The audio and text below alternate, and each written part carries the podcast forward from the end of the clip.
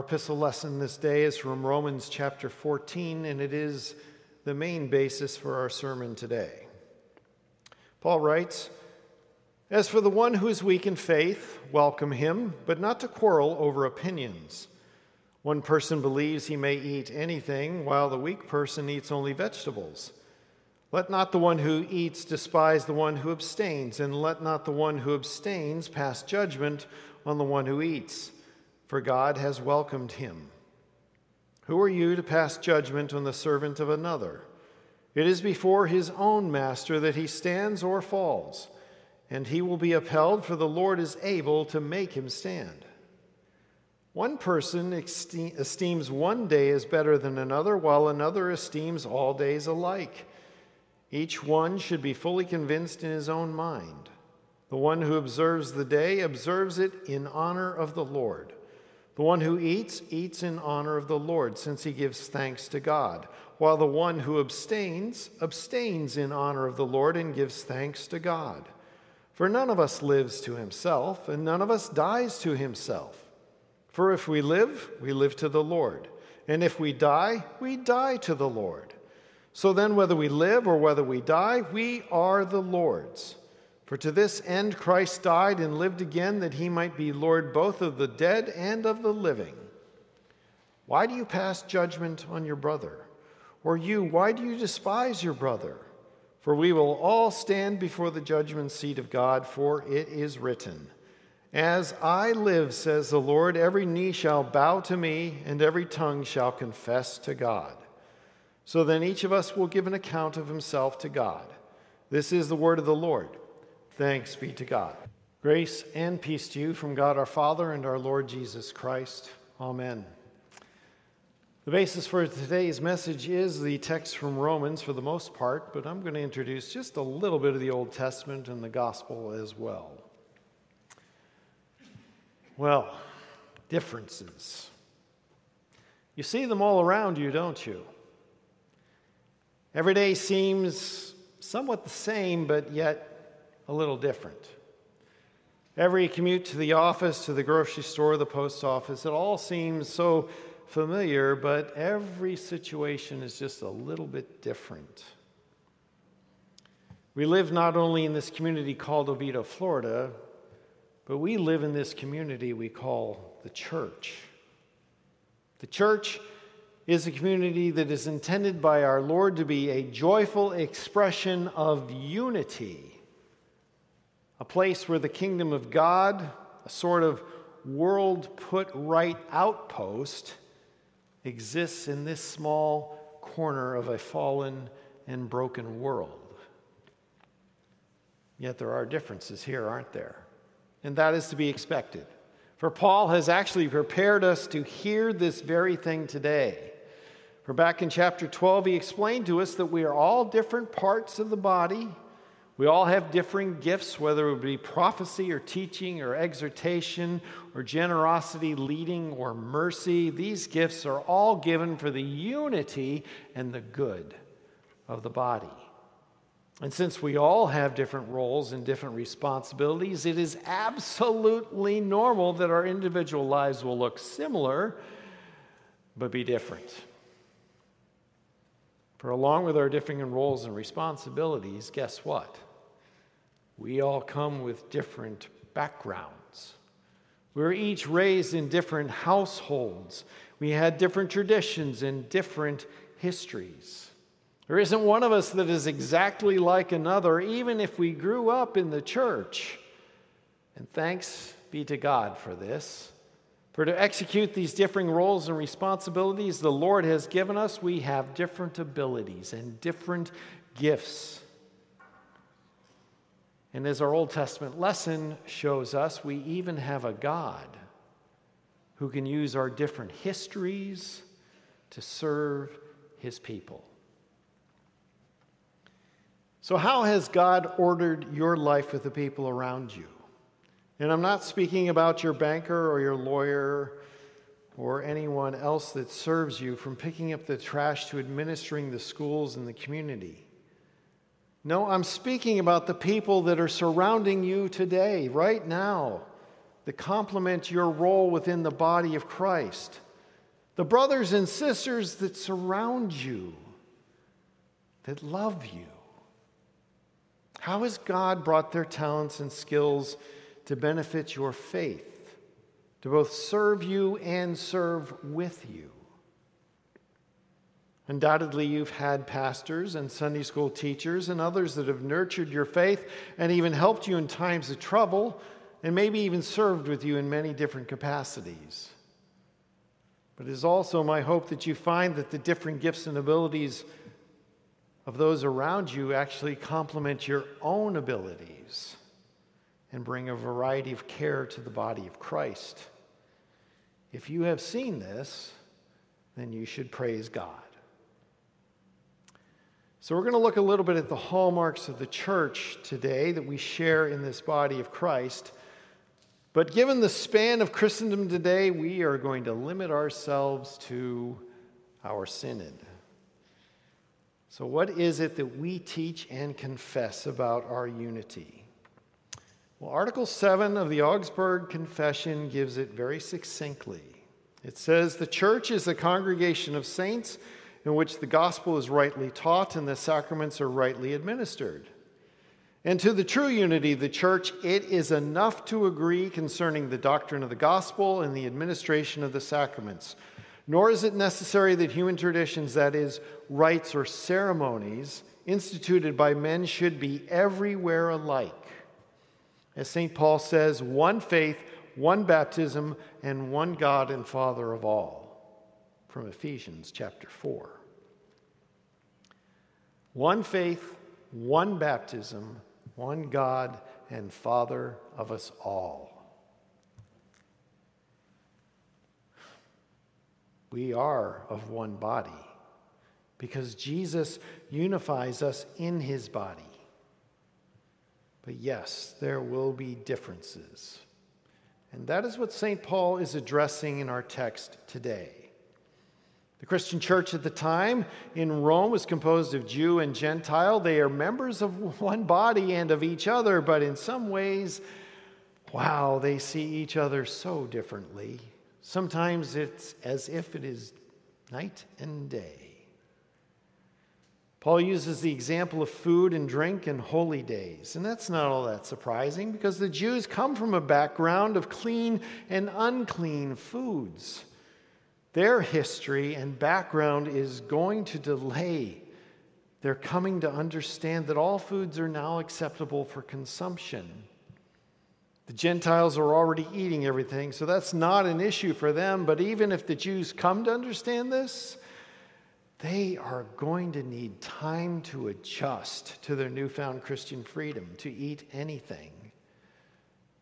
And it wouldn't be too surprising to us to understand or learn that some might never adjust. This is why Paul tells the church to not look down on those that abstain from certain foods, for what they are doing is honoring God according to a restriction they still see in place. For the Jew, this might still be a matter of conscience. If your brother or sister in Christ is honoring God by staying true to their conscience, you are not to be their judge.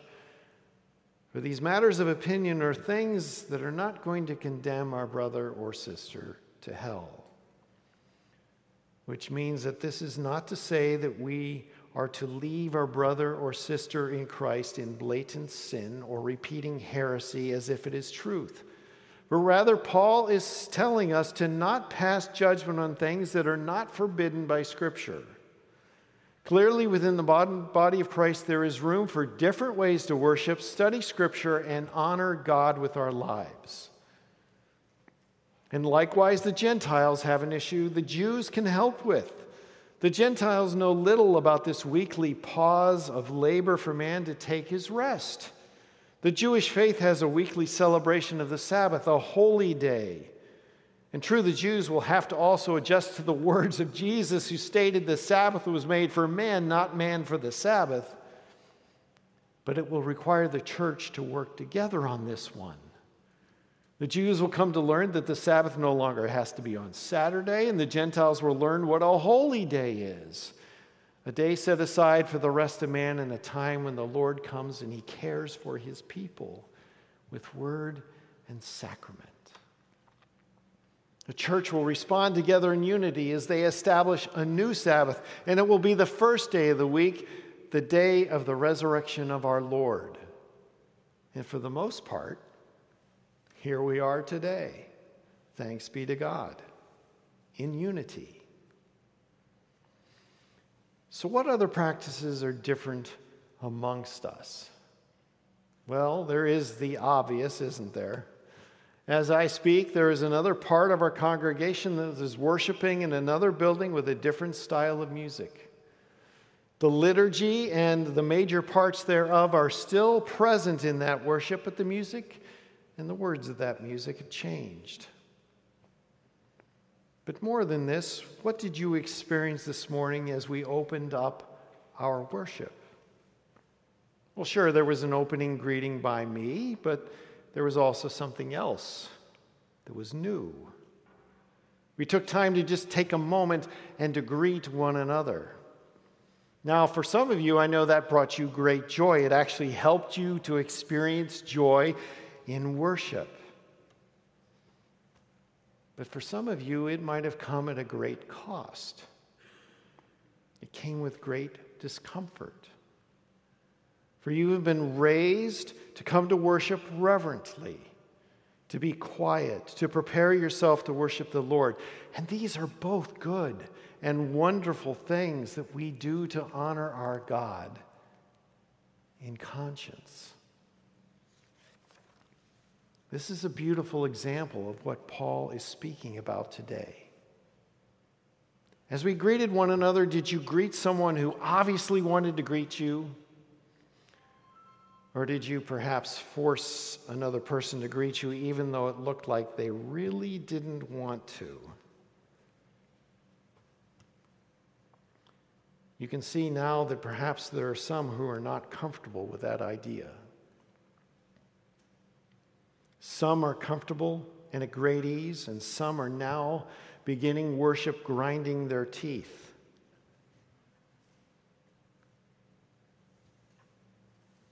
It's great for some, it's not so great for others.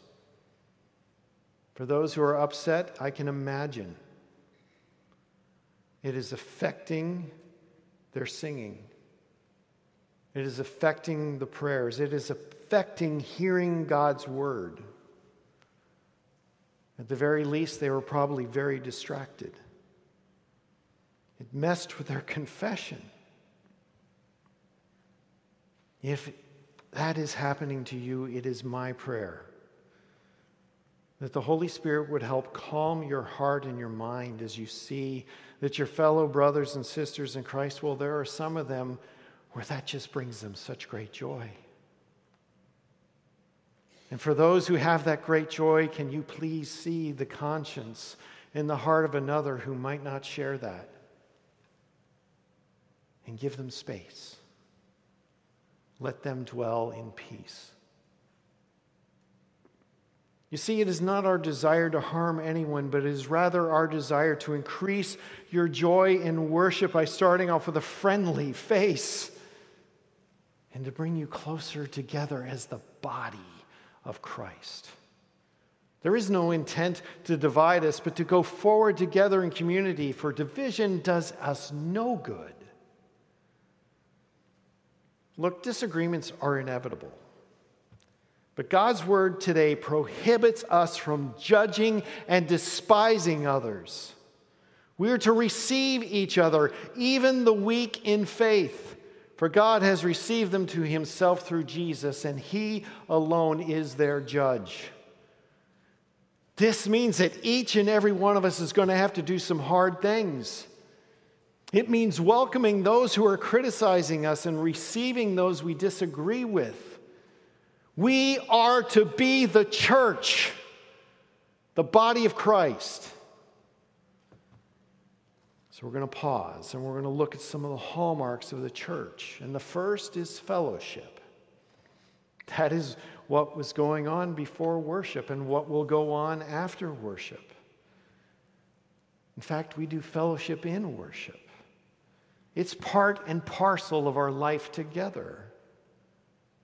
But secondly, there is love. And, and Paul has already told us in the previous weeks to love one another with brotherly affection, outdo one another in showing honor. Owe no one anything except to love each other, for the love, for the one who loves another has fulfilled the law, he says. He parrots Jesus, who has commanded his disciples to love one another as he has loved them.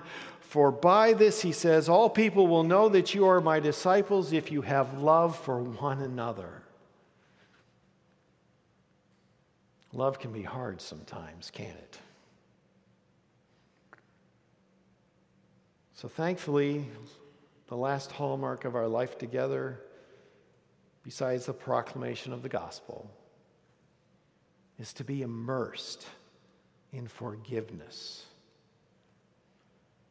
You heard the gospel lesson for today, the parable of the servant who was forgiven much and then forgave not at all.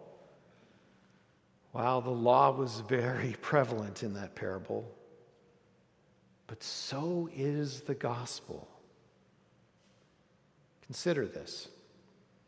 The servant who was forgiven some 200,000 years of wages knew what it was like to have the relief of a debt that he could never pay. Daniel Paavola, in his book Flowing from the Cross, describes God's forgiveness this way Consider God's forgiveness as a flood that engulfs your home and fills it with water. Everywhere you turn, there is water. Things are floating in your basement and it is full. And then imagine your neighbor comes to you asking for that glass of water, forgiveness. It is everywhere for you to share. In Christ, you have enough to spare and share with everyone. This week, Professor David Schmitt at Concordia Seminary posited this thought What if we lived a life together where we actually sat and told each other stories regarding how we have been forgiven? Our lives would be transparent with one another. We would garner a greater understanding and appreciation for the forgiveness of our sins. We would, in turn, readily forgive one another. Now, I know that thought scares you. When I first heard it, it scared me. But pause for a moment. Pause your fear and just think about that. Wouldn't that also bring you such great relief? There would be no more facades. A new facet of fellowship would actually burst forth amongst us as we saw each other now as forgiven sinners rather than competitors in the kingdom of God. We would see anew how God has been at work in saving his people. And it would make it so much easier to receive the weak in faith, the ones that Jesus has already received. You see, Jesus was the weak one. Jesus is the one who gave up the glory of heaven and the throne, and he came down to become man. He was the one who was despised and rejected and killed for our sins. He has bought and paid for the forgiveness of our sins with his holy and his precious blood, and he now floods our lives with forgiveness to cover all of our sin. And there is so much more to spare. But more than that, yes, there's more. He is the one who's been raised from the grave. giving us not only the forgiveness of our sins, but also that sure and certain hope of an everlasting life to come. So you might as well just give in and love and forgive one another because you're going to be with each other for a very long time. You see, it is Jesus who enables us to live as the body. It is Jesus who propels us forward both in mission and in fellowship and in forgiveness and in love. The call to the servant who was forgiven much was a call to revel in the flood of forgiveness that he received and to live in it by sharing it with others. Remember, the objective of awakening hearts is to live a life together that robust and joyful expression of unity as the kingdom of God. That little glimpse of the world put right, right here in the community of Oviedo, Florida. You are being called to share the flood of His forgiveness, starting with our life together, where we share His love and forgiveness that we have received with one another. So, this brings us to that weekly awakening question the things that your pastors struggle with as we try to make it short but all encompassing. So, here's what we'd like you to ponder this week. I'll, I'll repeat it twice. How can you pursue peace within your church community more actively? How can you pursue peace within your church community more actively. Amen. Now, the peace that passes all understanding, keep your hearts and your minds in Christ Jesus. Amen.